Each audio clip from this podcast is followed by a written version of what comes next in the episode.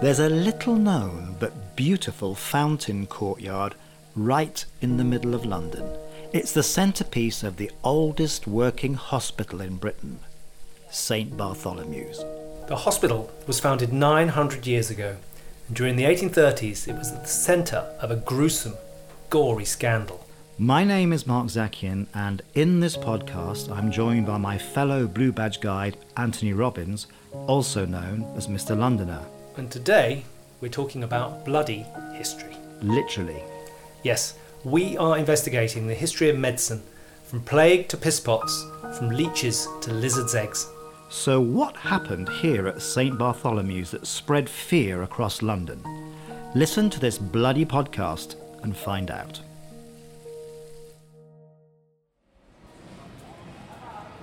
Below us are the bony remains of thousands of skeletons, buried here at Spitalfields hundreds of years ago. There's nothing above ground to indicate why they're here, but the area's name gives us a clue. Spitalfields is a corruption of Hospital Fields. This was once home to St Mary's Spital. Founded 800 years ago, it was London's medieval super hospital. It's the only place the city's poor could get help. Run by monks with 180 beds, it provided warmth, rest, good food, and respite. This was care for Christians. Patients' beds were placed in sight of the high altar so they could take part in masses and pray for healing. The monks studied books based on the teachings of Hippocrates in search of cures. According to the ancient Greek father of medicine, the human body is ruled by four liquids blood, yellow bile, black bile, and phlegm. Known as the humours, they defined the human body as either sanguine, choleric, melancholic, or phlegmatic. So, if someone was depressed, they were melancholic, or if they were raging out of control, they were choleric. Illness was explained by the humours getting out of balance, making people literally diseased.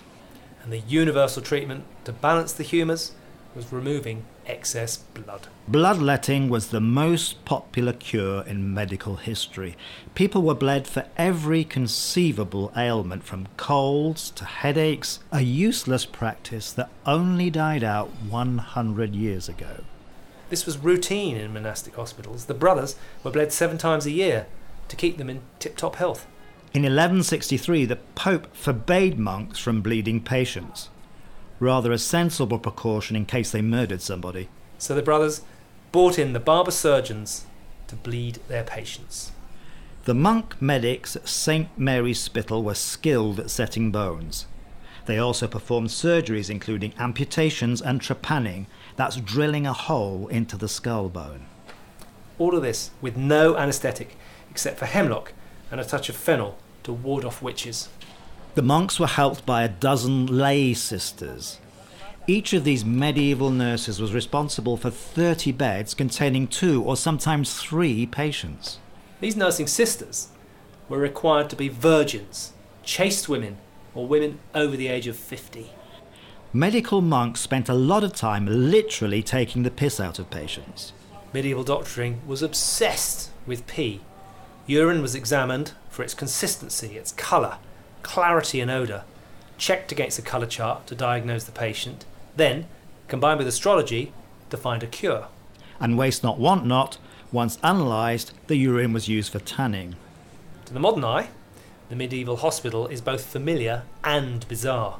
If a modern doctor asked, What's your star sign? they'd be struck off. Or possibly struck in the face. But the monk doctor regime of healthy food, a calming and natural environment, exercise and comfort are the cornerstones of good modern clinical practice. St Mary's Spital closed in 1539 during the Reformation. Lost to history until its secrets were revealed by archaeologists just 30 years ago. 3,000 13th century skeletons were uncovered. Most had died during a famine linked to a volcanic eruption that caused worldwide climate change. And the hospital must have been overrun with the starving sick. But even in times of plague and famine, the monks ensured that the people in their care were nursed with prayers, reverence, and kindness. Spitalfields may have gone from hospitals to hipsters, but its medical history is just beneath the surface. Ring a ring a roses, a pocket full of posies, a tissue, tissue, we all fall down. We all know this children's rhyme. It's about the plague. And we all know that Blackheath, in southeast London, takes its name from the victims of the Black Death who were buried here. But the nursery rhyme first appeared in 1881, two centuries after the last major outbreak of 1665. And there's actually no evidence that Blackheath is connected with the plague at all. The past two years have given us a better understanding of the horrors of a pandemic. And the most devastating pandemic the world has ever seen arrived in London in November 1348. Nearly half the city's inhabitants perished. And over the next two years, the plague killed some two million people in England. More than 3,000 villages disappeared off the map, having lost all of their inhabitants. Londoners believed that the plague was punishment from God. Some claimed it was started by foreigners. Others said it was non Christians poisoning the wells, or that bad air was responsible, or it was a position of the planets. Flagellants visited the city, singing hymns, saying prayers, and offering to whip people to ward off God's punishment. Whipping people into shape. And the doctor's cures were almost as bad as the beating. It was a bad time to be a pigeon, as physicians would cut the bird open from breast to back, and while it was still alive, place it onto the swelling. And another cure involves sitting in a sewer to drive out the fever. Physicians' plague potions included eating arsenic, Poisonous. mercury, Poisonous. even 10 year old treacle. Possibly poisonous. Definitely nasty. Towns and cities employed plague doctors. They were recognisable by the long canes they carried to keep their patients at a safe distance. They used them to remove clothing from plague victims, to point out areas needing attention, and to examine the sick without actually touching them. The plague doctor's favourite remedy was bloodletting. They placed frogs or leeches onto the swellings, known as buboes, to rebalance the humours. As well as treating people, plague doctors were tasked with compiling public records of the dead. Thankfully, the plague disappeared from Britain after the last great outbreak of 1665. In 1782, Londoners flocked to Piccadilly to visit the most sensational show in town. They paid two shillings and sixpence, that's thirty pounds in modern money, to see Charles Byrne advertised as the famous Irish giant. Tyrone born Byrne was touching eight feet tall. According to local legend, his height was the result of his parents making love on a very tall haystack. Aged 21, Byrne left Ireland for London to turn his lofty inches into money, exhibiting himself to the gawping curious. But when other tall men turned up in the capital, including a giant promoted as upwards of four inches taller than Byrne, the Irishman's celebrity waned. Byrne's problems were compounded by gin and whiskey, often failing to show up, and frequently drunk on stage, his world fell apart when his life savings were stolen during a drunken binge. The slide into alcoholic destruction took its toll, and the tall man contracted TB, becoming mortally ill. But Byrne's biggest fear wasn't death, but the anatomist's scalpel.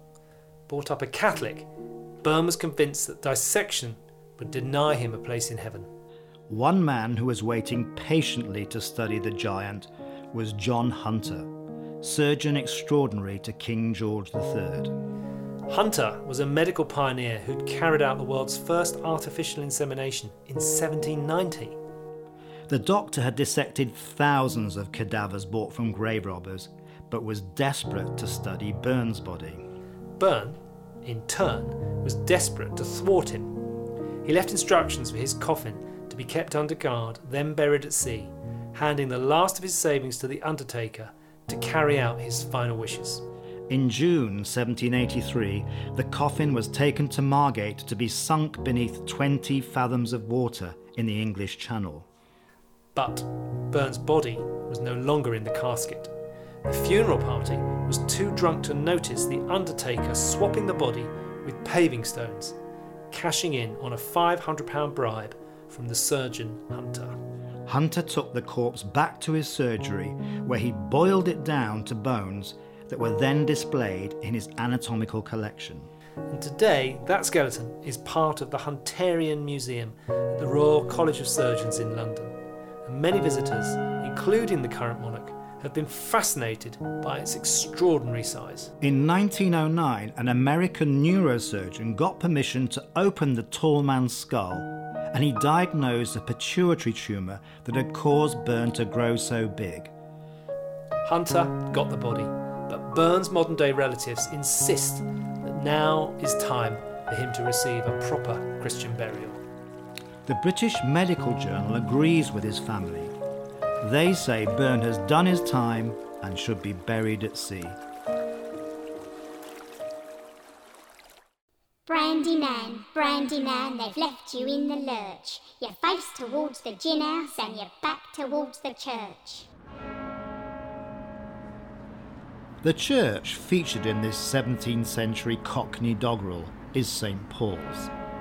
And Brandy Nan is Queen Anne, commemorated here in front of the cathedral with an imposing statue.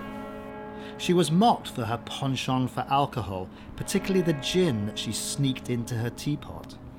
It's little wonder poor Anne took to self medicating.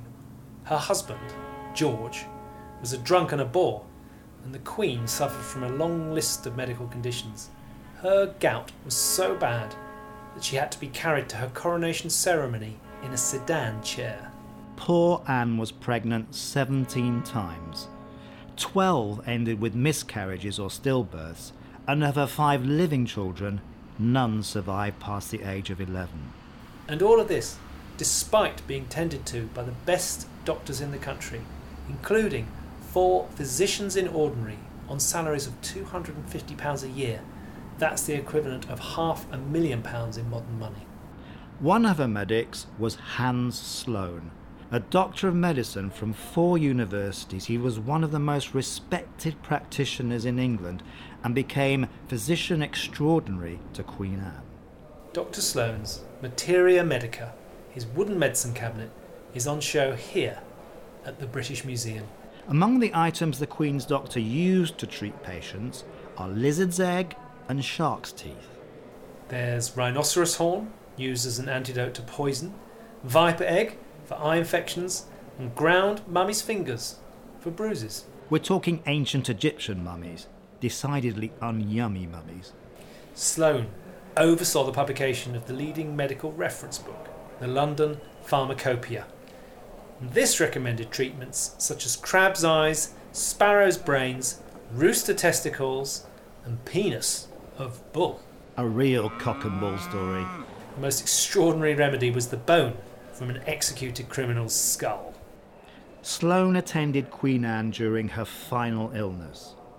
He went on to serve George I and then George II.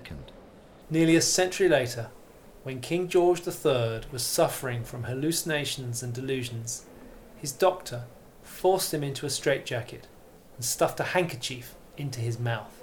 So if he was suffering from the genetic blood disease porphyria, as many people have speculated, his doctor was simply exacerbating the king's suffering. The treatments offered by Hans Sloane and his physician friends were closer to witchcraft than science. And modern medicine only began 200 years ago.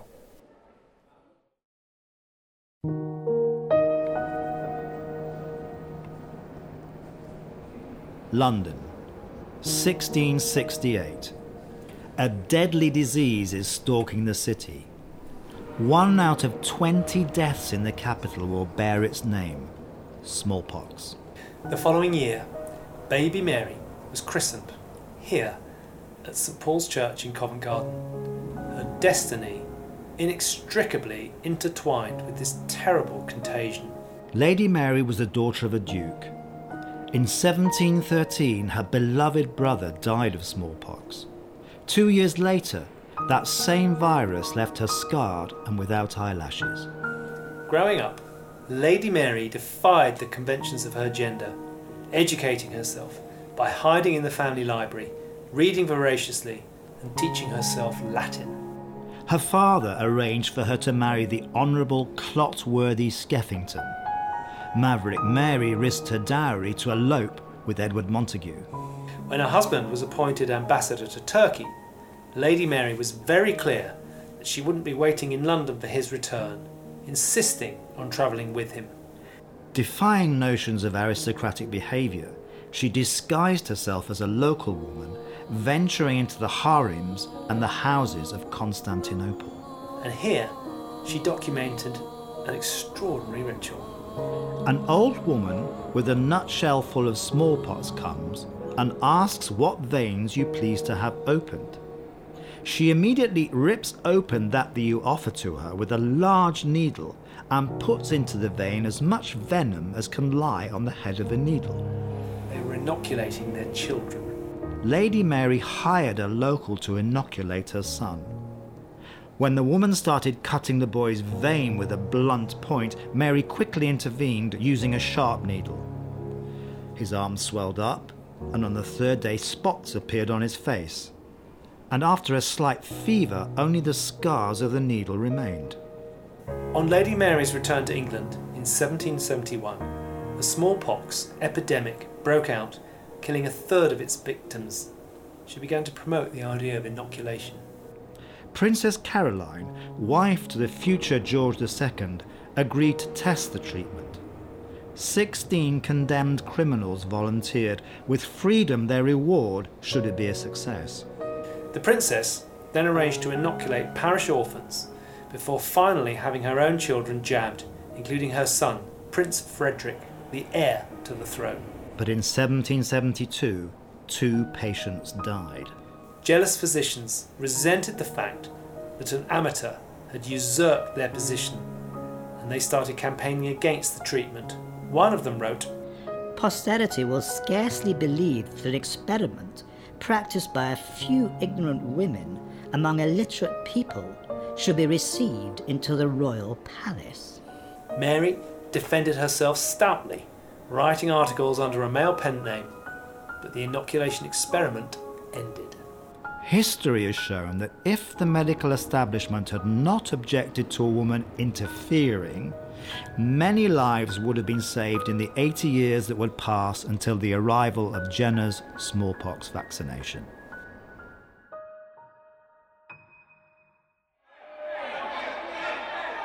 In 1832, a woman bringing an ailing patient into a London hospital was mobbed by a screaming crowd. In Oxford Street, a hospital porter carrying a dying man was assaulted. And in Vauxhall, a surgeon making a house call was confronted by an infuriated crowd shouting,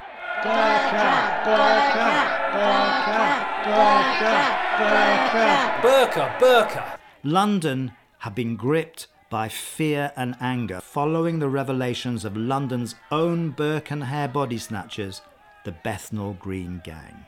The gang, including a Covent Garden porter and an unemployed butcher known as Black Eyed Jack, made money by exhuming freshly buried bodies to sell for dissection. At that time, the only bodies legally available to the anatomists were executed murderers. And as murders declined and the demand from the anatomists increased, body snatching became a lucrative business. A fresh corpse would fetch £10 at a time when a workman's wage was less than a pound a week.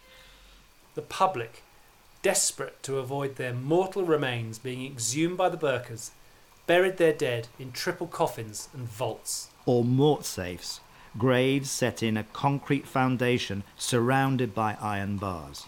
The poor resorted to double coffins or graves filled with heavy stones. And here, at St. Sepulchre's Church, they built a watchtower next to the graveyard where men would guard the fresh burials. But in the end, the resurrection men got their booty. Next to St. Sepulchre's is the Fortune of War pub, across the road from St. Bartholomew's Hospital. Upstairs at the pub was a room where freshly disinterred deceased were displayed on benches for the surgeons to buy. But the Bethnal Green gang took a step too far when they tried to sell a suspiciously fresh corpse, that of a 14 year old boy. He had been burkered, murdered to sell his body. The killers were tried and condemned, confessing to selling nearly 1,000 bodies, many to the surgeons from St. Bartholomew's Hospital. The ringleaders were hanged at Newgate in 1831 in front of a crowd of 30,000. Their bodies were then handed to the surgeons who anatomised them.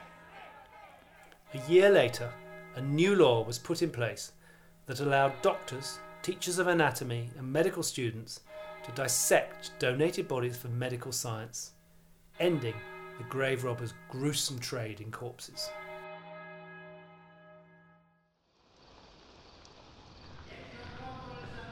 The 31st of August 1854 was another busy day here on Broad Street in Soho. The local dairy was milking the cows. The Reverend Henry Whitehead was blessing a baby at St Luke's. And Italian and German street hawkers were touting their wares. A family gathered around the water pump, making a popular drink called sherbet, a spoonful of powder that fizzed when mixed with water. Just a normal day until the coffee shop owner reported some terrible news. Nine of her customers had contracted cholera. Victims were rushed to the Middlesex Hospital, where many were treated by Florence Nightingale, who was working there during the outbreak. Within three days, 127 people from Broad Street were dead. A week later, the number had risen to 500. Those who could fled to escape the miasma they were convinced was killing them. For thousands of years, disease was attributed to foul airs, night airs, malaria, literally bad air, and this was all known as the miasma. One man was convinced this was nonsense. John Snow ran a practice on Frith Street near the outbreak. The talented doctor surgeon was studying how diseases spread. Snow interviewed local residents and discovered that the victims had all one thing in common drinking water from the Broad Street pump. The doctor visited the Soho workhouse, which had 535 inmates but no cholera. The building had its own well. And at the Broad Street Brewery, located at the heart of the outbreak, not one person contracted cholera. The workers there drank the liquor they made or water from the brewery well. This convinced Snow that the source of the disease was the Broad Street pump. But the case of a niece and her aunt who died of cholera puzzled the doctor. They lived miles from the Soho pump. But the woman's son told Snow that his mother used to live near Broad Street and liked the taste of the water from the pump so much that she had bottles of it brought to her regularly. She and her visiting niece took a glass of the pump water. Both died from cholera the following day. Snow convinced the reluctant authorities to remove the handle from the pump, making it impossible to draw water the outbreak of cholera stopped almost immediately. Despite Snow's success with the epidemic in Soho, public officials still thought his explanation was nonsense. They insisted there was no way sewage from the town pipes could leak into the pump. But the building of proper sewers and improving sanitation meant that cholera, which killed over 100,000 people in 19th century London, was gone by the end of the century, the last case reported in 1893. By that time, germ theory was able to explain how water could carry infection. Snow was no longer alive to see his ideas proven. But the father of epidemiology, the science of how diseases spread, has a pub named after him in Broad Street. An amusingly contradictory tribute to a lifelong teetotaler. So you're visiting the medieval doctor. What cures will he offer? For kidney stones. Bear fat mixed with fox fat. For a chest infection. A lead potion. It won't cure you, but it might kill you. A boil. Peacock droppings. Amnesia. The heart of a robin redbreast. Smallpox. The colour red, just the colour. Snakebite. Treacle. Anxiety. Genitals of a cockerel. Breast milk drunk directly from the breast. Or the brain of a hare. Proof that medieval medicine was utterly harebrained. This British Guild of Tourist Guides podcast was written and produced by Mark Zakian. and co hosted with Anthony Robbins, also known as Mr. Londoner. The music was Still Stand by Miu, licensed under Creative Commons. For tours and information about Blue Badge Guides, visit britain'sbestguides.org.